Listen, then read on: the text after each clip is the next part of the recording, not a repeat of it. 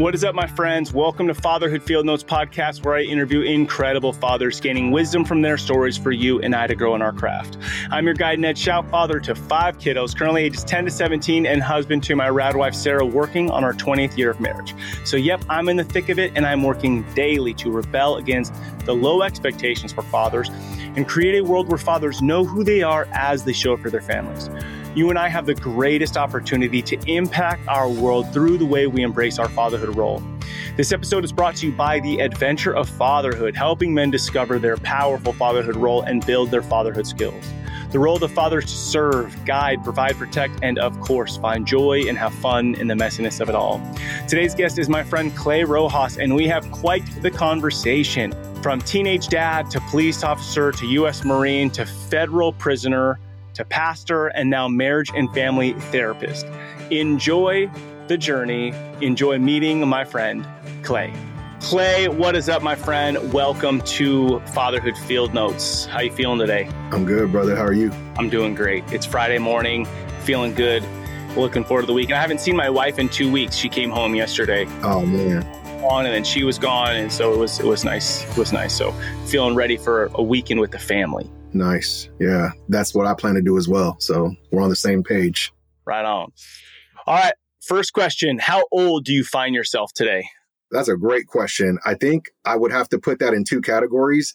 I do feel my age. I'm 49. I'll be 50 in April. So I would say, in terms of like where I am today, mentally and spiritually, I feel 50. In my body, I probably feel 30. I've had a few phases in my life where I've been in really great shape and I don't think I'm quite there. Like I'm not in like Marine Corps shape, like when I was in the military, but I'm not in 50 year old shape, like your average 50 year old. In my body, I feel like around 30, and in my mental and my mind, I think I'm right on track. Love it, dude. Okay, so I would never have guessed that you were 49. Question for you: You've got what six months essentially until you turn 50. Is there anything that when you turned 40, you're like, before I'm 50, I want to X, Y, or Z? Was there anything that you wanted to do in this decade? Ooh. That you haven't done, I guess would be the question. Or if there is something that you did do. So either way. Yeah. Well, it's interesting because as I was turning 40, and I know you know some of my story, but I was turning 40 in prison. Okay. So there was a lot of things I wanted to do. Like yeah, I just I wanted, guess so. I guess so. I just wanted a nice warm bed this decade. But all joking aside, I think one of the things that I said that I wanted to do was I wanted to be a homeowner and ah, I got the ah, okay. and I got the opportunity to become a homeowner three years ago. Bought a house in Roseville, California. Still own it today, even though I'm not there. I'm renting it out right now. But nice. that was a huge thing. But you know what's crazy about that? And this gives you a little perspective on like my goals and what my goals feel like, and then my wife. So for me, it was a huge goal to be a homeowner because I felt like that phase of life, once we opened the door on that, it was going to like complete something in her. Mm. And I remember the day that they called us, they gave us the keys and they were like, Hey, the house is ready. It was a brand new build out in West Roseville. And they nice. were like, You guys go look at the house and enter. And I remember giving her the keys and she took the keys, opened the door. And for me, that was like, wow, this is like a moment of redemption. This is a moment of like, it's all coming back, you know, everything we lost. And for her, it wasn't that. Like for her, the hmm. goal was just to get me back. Hmm. And she didn't tell me it that day, but I remember in conversation months later, I was just like, you know what? Remember that day we got the new house and you just didn't seem all that excited? She's like, my dream is not the big house and the mm. things. And she's like, my dream was just to get you back. Wow. So she's like, when I walked through that door that day, like my goal, my dream, I was already fulfilled. So the house was not like, oh, wow, now we've made it right? The American right. dream, so to speak. And right. it was crazy, just gave me crazy perspective on like sometimes we have goals and we have things that we think are going to be just awesome and amazing. And it was, I'm not downplaying it, but for her, she's like, I've already arrived because like our family's back together. And it just gave me like some really good perspective on what I perceive as something that's going to maybe fulfill her heart was like sometimes we're way off. Yeah. Yeah. Oh man, that's good. That's good. Okay, I'm sure we're going to come back to some of this stuff. So, before we do leave this fully though, is there anything you want to do in the next 6 months before you turn 50? I know it's like time is time, but sometimes there's these like these milestones. So is there anything in the next 6 months that Clay is going to do before he turns 50? I don't have a specific thing. I think one of the things is I wanted to get in better shape, and I'm literally in the process of doing that now. And so, probably when we made the move from California to Kansas City, I said, man, as soon as I go out there and I have the time, I'm going to get in better shape. And I've been doing that. So I think that's really right now, my only goal is just my physical health. Love it. Yeah, dude, that's a good one. Because so much comes with that. I mean, it's not just looking good, it's feeling good. It's like a different level of power, not in a negative side, but when you walk into a room, you know, I've been thinking more because I, my goal is before I turn 40 to get in the best shape of my life, which I am. I just turned 40 in July and a lot changed, man. It was like a spiritual journey for me, for real. I've just noticed a lot of difference in my life in doing so. Getting in better physical shape. Yeah, getting yeah. in shape. It's had a huge impact on me. And the presence, the connection to myself and to those around me, yeah, has been really good. So I've been thinking more about David's mighty men. In Old Testament, you got these 300 dudes who it's like, yeah, we don't need 10,000 soldiers. We need 300 of David's mighty men. Like, what does it mean to be one of those dudes? Yeah. I want to be one of those dudes. Yeah, it's crazy, dude. Our physical fitness I've seen it do so many things for me in business. Like when I walk into meetings, when I go meet yeah, people, when people see physical fitness, and I don't think it's in a vain way, but I think their level of respect goes up. When you walk into a room, you command presence that is not arrogance, but it's like this guy's taking care of himself and there's something to be said for that. I think for me, more than anything, it's been my mental health my physical health and my mental health. You can't separate the two. It's been part of my mental health journey as well to get into better shape. And it's just a good idea for guys that are my age, about to turn 50 years old, to be in the best shape possible. Yeah, and a couple thoughts on that. It's like if I go into a church and I hear a pastor on stage talking about the importance of discipline, spiritual discipline and discipline, and he's totally overweight, it does not carry the same weight as if you are in shape. And I'm listening to a book right now by my friend Tanner Guzy. He actually coaches men how to dress based on how you are inside. And he's like, you have a moral obligation to dress well for your kids. And that doesn't mean you have to have a certain, like if you wear a backwards hat and North Face hoodie, that's your style. And your glasses, like you have a style. That's all good. Just make sure you're intentional about what you're doing.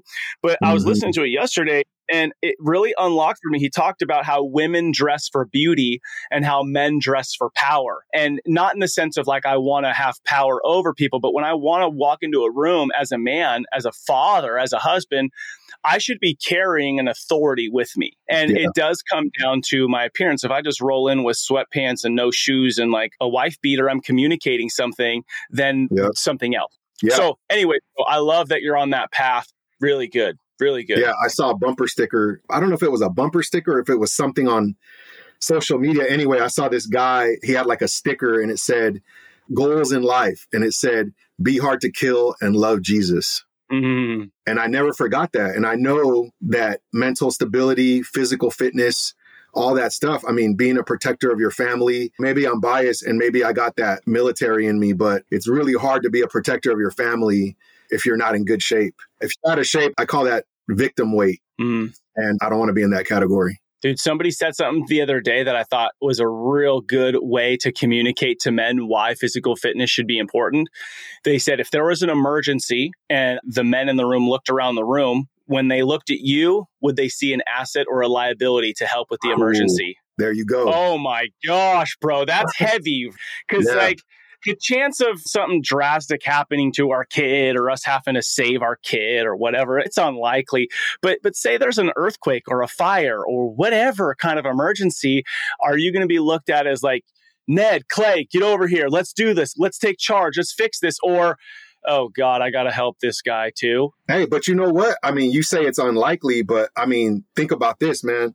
I don't know where we're at, but I know it's in the hundreds. Think about how many school shootings we've had in 2022 and 2023. I always try to picture myself like, if there's a school shooting, well, my daughter's not in school right now. She's homeschooling. But when we were in California, I, I, would always say to myself, if there was a school shooting at my daughter's school and I had to jump in my truck and roll over there to try to get her out of there, would I be in shape enough to run in there, do whatever I had to do, and get my daughter out safely? And the answer has to be yes. You have to at least feel like you've positioned yourself or trained yourself that if a situation arises, you're not going to look back and say, man, I wish I could run a mile. I wish I could do a pull up.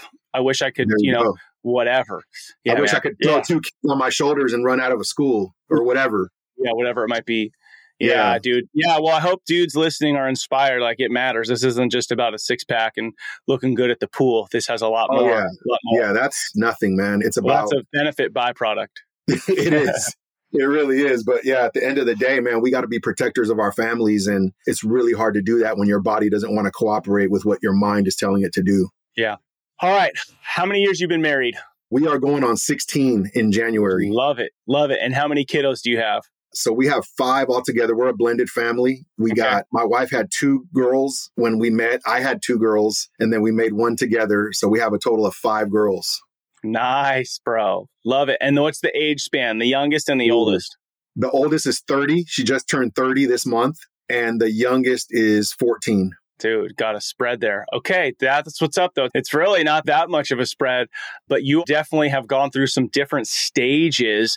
And in thinking about that, when did you embrace fatherhood? At what point were you like, man, fatherhood is really important? Yeah, that's a great question, bro. Because when I had my first one, who just turned 30, who I would say our relation, you know, there's been so many ups and downs in my life, but as an 18 going on 19 year old dad, dude, I had no idea what I was doing. I had no business having sex, getting anyone pregnant. I mean, it was crazy. I had no idea what I was getting into, and I didn't appreciate fatherhood at all. Parts of me wanted to run from it. Parts of me, I was scared. As an 18 year old, 19 year old, you just don't know. I would say that it really didn't hit me until I had my second one. Things were different. I was a little bit more mature and I was married. Now, this was from my first marriage. So I just approached it a little bit differently. But guess what? Every year, something changes for me about being a dad. It gets more crucial and it's gotten more crucial every year, probably for the last, I don't know, 10, maybe 20 years. Every year I find myself growing and I find myself having different perspectives about what it means to be a dad and not just a dad, but a girl dad. Yeah. Um, and because of the age range, I have to be a different type of girl dad for each one of them. For the 30 year old, the 30 year old, her and I just had a full blown, like, we have great talks and we have a great relationship now. Thank God. He redeemed that because she got the worst of me. Yeah. She didn't get the best version of me. She got the worst version of me. And now we're friends. And we were just having a conversation about relationships and this and that. So I have to put on a different dad hat than I right. do with my 14 year old. Having the experience of wearing different dad hats because they're in different phases of life has made it more crucial to me to be more present for them and in different ways. So my perspective on being a dad, it keeps developing and it's like an ongoing, it's like a Google Doc, man. It just keeps updating every year because I have to be a different dad every year. Hmm. What are a couple things that are really important? So, as a dad to a 30 year old daughter, what are a couple things that are important for dads to know about being a dad to a daughter? Since you've hit a few stages, what would you advise to the dad who has five, yeah. 10, 15 year old? Yeah, I would say that the two biggest things for me, I've had to learn how to deal with my own trauma and my own baggage and really look at the things in life that are impacting me and my decision making as a father. For example, I really had to overcome the hurdle of feeling disrespected. So, because I come from a military background and because of how it is in my culture and because of other things that have happened in my life, like prison and things like that, when I give an order or when I tell my kids to do something and they would ask a question back, my initial perception of that question didn't matter what the question was, it's disrespect. Mm. Right? It's disrespect. If I'm giving you an order, I'm telling you to do something and you ask a question, it's disrespect. I really had to get over that and understand that they're just trying to get clarification or they're just trying to understand. But I had to tackle some of my own trauma mm. because I was responding to them from a trauma response, fight or flight. Like, oh, I'm telling you to do something and you're asking a question. Like in the Marine Corps, when you give an order, no one asks questions. Right. They just do. And then I remember my wife having a conversation with me one time. She was like, You are not a sergeant in the Marine Corps anymore your kids get to ask questions and it's not disrespect. Your kids are trying to understand, they're trying to learn. And so I would say the first thing to fathers is get over taking it personal or the disrespect factor. I think respect, it's a big deal for men. Yeah, for sure. Especially for men who grew up in environments where they could not express their feelings or ask questions to their own father. So our father wounds are playing a role in how we father now. And because I didn't have that opportunity when I was young and it was considered disrespect, then when I'm giving an order and you answer me or you challenge me, then I'm automatically going to feel disrespected and threatened. And guess what? As men, we got to get over that because our kids are just trying to learn. They need a safe space. You need to be a safe place where yeah. they can ask the question. Yeah, I love this, dude. Get over your own trauma. So that means go to work on it, which means like it's easy to say get over it, but clearly there's like a whole bunch of work that goes with that. And then Deep don't work. take it personal. Don't Deep take work, it personal, yeah. man. Yeah, don't take it personal. I mean, I find myself taking things personal, and it's like then you're just being a victim. You know, it's like, dude, you are supposed to be the leader here. And that doesn't mean the leader who's mad when people don't do it your way. It means I'm going to serve. And when things don't go my way, I'm going to find different angles. I'm going to be okay when my kids push back. Dude, actually, kind of a cool thing because I've been working deeper. I've been married 19 years, working more on my marriage. And I was having this conversation with God about it. I'm like, dude, and he's just bringing clarity like, dude, don't take this personal. Like, this isn't about you. This yeah. is about who I need you to be for her. And yeah. I think the same thing goes for our kids. Like if you have kids and a wife, you have been entrusted that you have what it takes to take care of these people. Like these people have been placed in your hands to care for and nurture. And so I think it's super critical for us to understand our role. Our role. So I think that dealing with your own stuff, doing the deep work, and then not taking it personal. One more thing I'll throw out. Don't make the open door policy a trap. Oh my gosh. Freaking yes. Talk to me about this. This is gold. Do you know what I mean by that? Yes. I mean, it just hit me hard, but I want you to explain what you mean. Especially for girl dads. If you're a girl dad listening to this and you're like, oh, sweetie, it's an open door policy. You can tell me anything. And then she tells you something and it's something that, let's just be honest, most dads don't want to hear about their daughter's sex life or relationship life or anything like that. But you put it out there. It's an open door policy. I'm a safe space. And then she walks through that door and you crush her. Dude, that is the, that will stick with a kid forever. And you just turn that open door policy into a trap. And once you violate that, it's going to be nearly impossible for your daughter to ever trust you again with that type of information the importance of this is that when your daughter, as a girl dad, when your daughter is having problems with her spouse, with her boyfriend, or whatever, you need to be the first person that she can trust because you're yeah. the first man that she was ever supposed to trust. Yes. And if you oh crush her when she walks through that door, then she's going to seek that elsewhere. And that's sad. So, as a father of a 30 year old now, I've had to hear some things and I've had to swallow my pride and work on my feelings and my emotions and be able to hear about something sexual that happened or something whatever. But she's trusting me. And i think for girl dads that's one of the hardest you know it's different to have a conversation with your 30 year old son about his sex life. That's easy. But a conversation with your 20 30 year old daughter 21 year old daughter about her sex life now that's rare. Yeah man. Yeah, I had a beautiful moment with my oldest when she was about 12, where she shared something with us just about kissing a boy. You know, you're 12, but you weren't supposed to. But my wife and I, we went into this conversation going, this is all about how we respond. Regardless of what happened, this is all about how we respond. And I'll tell you, 100%. we responded so well we responded so well. It doesn't mean there wasn't consequence to things. It doesn't mean that there was That's like right. this a little bit of a trust breakdown, but the response to it wasn't the blow my shit, go crazy, be an idiot. And so it's led to, because I was very clear. I was like, hey, I want us to acknowledge like you share something that you felt so nervous and we're having a conversation around this. And dude, it has literally changed the way that we've communicated, not changed the way, but set a tone, like you're saying, through middle school and high school to have dialogue and trust. And I think that what you're sharing is so critical for dads to hear. Because I think sometimes we think we're supposed to either be naive and act like there's nothing ever, which is ridiculous. What doesn't it just have to be with a like, relationship, but with anything? And then the opportunity to cultivate that relationship of trust. And I love what you said here, man. I wrote this down. You're the first man she should trust. You I mean, are. dude, gold. Yeah. Gold. Dude, love it. Okay, let's keep cruising here. When you think about fatherhood, what have you learned about yourself? You've dropped a couple things. Sounds like you've lived a life. We talk about teen dad, you've dropped prison a couple times, you've dropped military. There's been these phases, but let's just stick on fatherhood for a moment. What have you learned about yourself through the process of being a father? I probably will say one of the things that I learned about myself is how unprepared I was to be a father. And what I also learned that a lot of things that happened in my childhood, a lot of the reasons why I was unprepared as a father were not my fault, but it's a hundred percent my responsibility to make sure that I prepare myself now and do the work that it takes.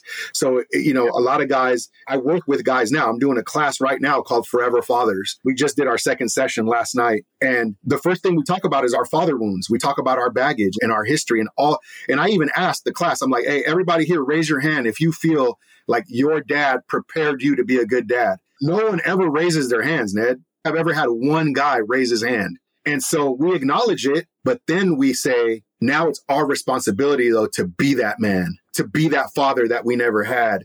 And I think what I've learned about being a father is that it's 100% my responsibility to fill the gaps where there are gaps and to work my hardest to be the best version of a dad that my kids can have. Because I can't go back and tell them, oh, it's your grandpa's fault. Can't do that. Or your great grandpa's fault or whatever. Like we can't blame it. It's on us. And so again, it's not our fault what happened to us but it is our responsibility to make it right. Yeah, dude. It's the truth. You're not denying that there's impact from your story. Yes, there's impact. Yes, I didn't cause this, but I'm not going to live as a victim and blame that of why I'm continuing to show up as a douche. I'm going to take ownership and responsibility and take action towards it and realize like I, am going to fail. I'm going to make some mistakes, but I'm not going to blame those on somebody else. I'm going to chalk it up to, I just, I didn't know. I'm not prepared, but okay, I'm going to figure this out now. And I think that's life. That's how it's supposed to be. That's how we learn is from those failures. The hope is that mm-hmm. they become like micro failures and not these drastic, drastic yeah. ones. Yeah. Hmm. That's good, dude. Uh, I like that. When you think about the role of the father, I think you've already shared some things, but if you were to say, you know, you're clearly in this zone right now as you're teaching this fatherhood class, if somebody were to say, hey, what's the role of the father? What would your response be to them? my response would be, and this is just Clay's response. This is yeah. not the general response. I feel like my role as a father is to show my kids what it looks like to be a follower of Jesus. Yeah. That's my goal. That's what I'm aiming for every day. Like I can't force them to love Jesus. I can't force them to follow Jesus. Yeah. But I can show them what it looks like. And mm-hmm. then they have to choose. The secondary role is to nurture, to protect, and to just be present. Be present. I think that is so crucial. It's like I know guys that grew up with their dads who were physically present, but they were emotionally unavailable. And that's just as bad as not having a dad at all. For sure. And so being present is so important. But in my life, I think that leaving a legacy of what it looks like to follow Jesus is so important to me. And that my girls, they will at least know what it looks like. Cause I know at some point in their life, they'll come back to that. Yeah. Whether it means extending grace or whether it means being compassionate or being patient or being kind. Like all those things will come back at some point and they'll know, they'll be like, man, why did I react that way? Oh, I watched my dad do that. I watched my mom yeah. do that. Yeah. And so we leave a legacy of what it looks like for them so that hopefully, God willing, they decide to, to follow that path themselves. Yeah, somebody I had on the podcast recently, I can't recall which conversation this was, but you're basically talking about you're modeling life to your kids. So if you don't like what you're modeling, then change it. And this idea that trauma's passed down, like you said, like trauma's passed down. Do you choose to take responsibility or not?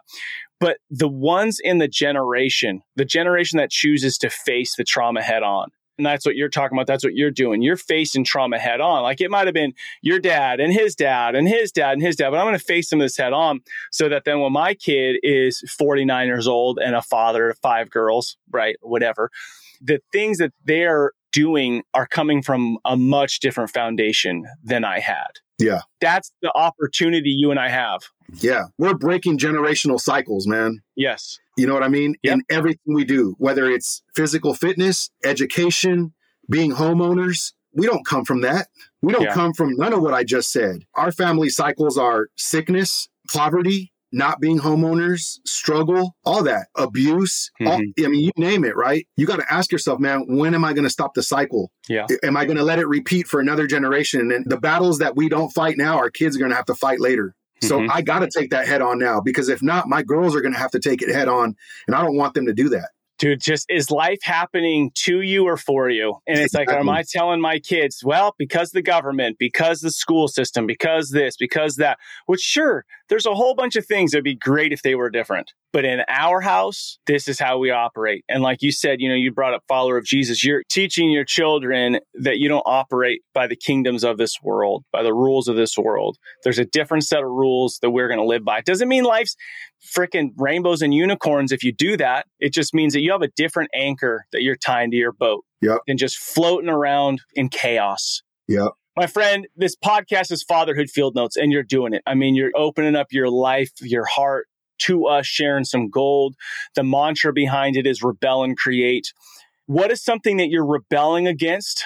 Because you're a man, you are a warrior, but you're not destructive. You're creating something in that space. When you hear that, what's something that Clay is rebelling against, and what are you creating in that space?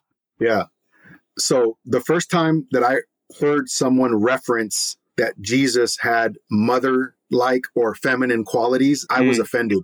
Mm. And then I had to step back. I'm like, why am I so offended by that? And then, you know, of course, it was my own junk because we live in a society where things like emotions and nurturing have been feminized. And we also live in a society that we're like, I don't want to look like I hear a lot of kids, especially the young kids, before they give another guy a compliment, they'll say, Hey, no homo, but I think that hat looks great on you because they're so afraid of right? Because we live in that culture. And I grew up in a culture where things like humility and kindness and nurturing, that's for the girls. That's not for the guys, that's for the girls. So, what I'm rebelling against is that you can be a warrior and still be a nurturer. You can be a warrior and still be gentle. You can be a warrior and still be compassionate and kind. In fact, if we study the life of many warriors, you will see that when they were not on the battlefield, they were all those things. And even sometimes on the battlefield, look at David, how many opportunities David had to kill Saul. Yeah. And then there's even another passage. You mentioned the mighty men earlier. There's another passage in the Bible where David's hanging out with his mighty men and they see this dude that's been talking all kinds of crap about David. And one of the mighty men looks over at David and says something to the effect of like, give me a good reason why we should let this son of a dog keep his head on and live. Let me take his head off. And David looks at him and says, no, we're going to show mercy. Mm-hmm. We're going to extend yeah. grace. So I'm rebelling against the fact that if you're a warrior, that you have no mother like or nurturing qualities and I'm creating an atmosphere where my daughters can feel protected by a warrior, but still loved by a dad. Yes. Yes. Okay. So as you're talking to me about this, I have a few thoughts and I don't want this to come off as contradictory, but I want this to come off as like our role. We still are using language like motherly. So like a father's nurturing I think there's a nurturing that a father brings. As you're saying this, I'm like, you know, my wheels are turning. We're vibing on this conversation. There's a nurturing that you and I bring as fathers that our wife can't bring. If I bring a gentleness to my daughter or my son, it's different than my and my wife. Same goes for her. She's got a nurturing and a strength. Yeah. And her yeah. strength isn't like, oh, that's your masculine father part. No, it's like you have a strength that you're going to give our daughters that I can't give. So I love this idea of nurturing. I haven't used this word very much, but I think it's good to say, hey, it's not that I'm acting like a mom right now. I'm acting like a freaking badass warrior dad yes. who's choosing gentleness in this moment because that's the warrior like quality that's needed here. Yeah. And just the fact that I was calling it motherly goes to show you how ingrained it is in us. Yes. Yes. That a motherly thing, but no, it's a fatherly thing. Yes, You're right. This, yes, dude. Oh my gosh, nurturing father. Dude, I love this. Okay, so the other thing I could imagine people thinking like, "Oh, dude, you have five daughters. Clearly, nurture is important because you have five daughters." But tell me your perspective, and then I'll tell you mine on because I have one son. Do sons? You are a son, so like there you go, right there. Do sons need nurturing from their fathers? Okay, I didn't invent this quote, but I quote it a lot because this question comes up for me as I work with men. Yeah. Boys that aren't allowed to cry shoot bullets. Ah, wow. And I learned that from working with guys in prison, working with guys now, working with guys with father wounds. Boys that aren't allowed to cry shoot bullets. In other words, those guys right there, they're going to let those tears out at some point and it's going to look like violence. Mm, because that's the only thing that they can see is a way to let that pressure release. That's right. And that's the only emotion they were ever allowed to show. Hmm. You couldn't show any other emotion, but if you showed anger, that was cool. That was acceptable. Yeah. So now yeah, I'm 30 yeah. years old and I've had to stuff all my emotions since I was three. And the only emotion that my father ever accepted was anger. So now as a 30 year old man, yeah, I'm going to explode. Yeah. And so boys that aren't allowed to cry shoot bullets. That's what I tell people. Oh man. And dudes, if you're listening to this, you're like, oh, that, you know, shoot bullets, that's the super rarity. Shoot bullets doesn't only mean shoot bullets out of a gun. It means hit your wife, yell at your wife, speak to your sons and daughters in a way you shouldn't. It's violent language. And when we talk about, well, is this language violent? I go back to, am I bringing life or death? Am I creating or destroying? So like, you could say, oh, that's super aggressive. But when you speak to your wife or your daughter or your son, when you're frustrated, which is going to happen as a dad, mm. is it coming from a place of I'm building you up? Because father, like, literally means creator. Like, you create chaos and destruction, or you create hope, peace, love, beauty. And that's even in the discipline. It's even in the discipline. Do I take this moment to build you up and come alongside you and speak life? if you're not allowing yourself to process your emotions, then you're not going to show up in a way that's building life into those that have been placed in your care. And that's like our primary yeah. goal. Yeah. And I'm glad you took that analogy and you got real specific with it. It's like it could be literal bullets because I know a lot of yeah, I know sure. that did do that. Yeah. But it could be bullets coming out of your mouth, demeaning, abusing your wife, your kids. It could be the, the temper. It could be the gambling problem. It could be the porn addiction. It could be all those are bullets. And I'm going to tell you in the field that I'm in right now and working with men and boys for the last nine years, I would say it's in the high 90, more than 95% of the guys that I work with who have these addictions and these backgrounds come from a family where their emotions had to be suppressed or else there was consequences. Like, mm. have you ever heard this term? If you're going to cry, I'm going to give you something to cry about. Yeah. Yeah. You ever heard that? Well, oh, yeah. what does that teach a young boy? You better not cry because now I got to stop what I'm doing to deal with you. And yeah. so, boys that have been raised that way, if you're going to cry, I'm going to give you something to cry about. They've been trained and taught to stuff their emotions until one day they can't stuff it no more and they shoot bullets. And like I said, like you said, those bullets can come in all kinds of forms. Yeah. Dang. Our role as fathers is so much power. Like we have so much power. I think we need to realize that. It's like, man, I'm carrying around an automatic weapon all day long. Yes. Because it's like, dude, I know real easy if my wife or kids piss me off. I know how to throw grenades. I know how to put myself in the power position, the toxic power position. Man, dude, this is good. Before I move on to a couple of additional questions, I just want to check in as our time is coming. Is there any stories that you want to lean into or share that when you're falling asleep tonight, you're like, man, I wish I would have brought up X, Y, or Z on this podcast talking about fatherhood? Man, there's so many, but I think about the guys that I work with all the time, and I think about just how we can take our families for granted. So, my youngest daughter, the 14 year old, I remember the first time that I heard her voice from prison. So, you know, like me calling to say hi to the family. So, at that time, this was in 2010, 11. And I remember the first time I heard her voice. And literally, the minute that I heard her voice, every squandered opportunity to spend time with her and nurture her and be there for her and be present with her came r- rushing in like a tidal wave. Every squandered moment, every time I took it for granted, every time it just all came running in. And, and I remember that I didn't care who was around. You're not supposed to cry in prison. You're not supposed to show emotion. I'm there on the phones and there's like a day room and there's phones there. People are milling around and watching TV and doing whatever. I didn't care who saw or whatever. And honestly, I couldn't help it, even if I did care. I remember just breaking down on that phone and just dropping to my knees. And I was just like, oh my God, all these moments just came rushing back where Dad, look, Dad, pay attention. Dad, I need you. Dad, no, I'm busy. No, I got to do this email. No, I got this work thing. No, I got this project. And it all came coming back to me in that moment in time, like 2,000 squandered moments all at once. Wow. And it just hit me like a ton of bricks, bro. And so, for anybody who's listening, next time your kid wants to show you a project or let you taste their cupcakes or whatever, Dad, look, be proud of me. Yes. Man, don't finish that email don't finish that phone call. Do that first. Yes. Because that's what they're going to remember. And that's the story yes. I want to I want to leave you guys with. Oh my gosh, bro. I love it. So I think some people are probably wondering, you know, like how long were you in prison? So we know your daughter was about four years old right there. So like how long were you yeah. kind of away? And then you got out and it sounds like that experience was pretty transformative where you started leaning into because then you said, hey, nine years ago, I started working with men and boys. Right, and so yeah. that piece, you discovered some things maybe about yourself, about the needs that men have, and you've taken whatever that experience was and have been using it to impact so that then the future for their generations and families looks different.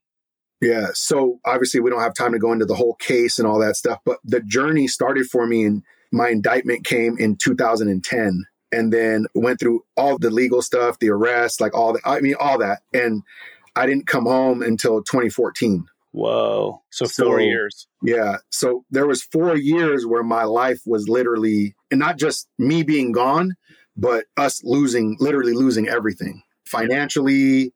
Just imagine right now, there's a knock at your door as we're doing this podcast and you are ripped away. And along with you, your bank account and everything else right now. Wild. So I knew of God and I knew who God was. However, I was not living for him. You know, there's a big difference between knowing, yeah, I know, I know about Jesus, I, but we all know you can know of him and you can follow him. And that's all a deeper conversation as well. But I had, so to speak, my come to Jesus moment in there. And I saw the damage that it did to my children of me being away. In fact, as we speak today, since I've been home in 2014, I've been working on rebuilding the relationship with all my children, all the five girls and there's still one as we speak right now. I would say the other four, including the 30 year old, we're good. We're not perfect, but we are so good right now. But there's one who I have not been able to recoup that relationship. And there's a lot of hurt and a lot of damage and a lot of just emotion. I would even say resentment. And I've been working since that time to try to build it back, and it's not there yet but I had that, I saw the damage that it did to my family. So I decided, I said, you know, when I get out of here, I'm going to spend the rest of my life trying to help guys avoid the things that I did. And bro, I train wrecked my family like three or three or four times. And so the fact that I'm sitting here still married to this woman who's in the living room right now and alive and have my kids, it's nothing short of a miracle. Nothing short of a miracle. I'm going to ask you this question. Are you full of shit right now, Clay? No, not one ounce. And I'm smiling not because. I know that's true. And the reason why I asked the question is I go, guys, life is freaking messy, dude. And you shared gold, like, dude, got notes, you're sharing gold. And then you drop some things like, dude, I train wrecked my family three or four times. And I thank you for your honesty and vulnerability to say, I'm still working on this one. After 10 years, you're still working on this. Like dads, you never give up. You mm-hmm. never give up.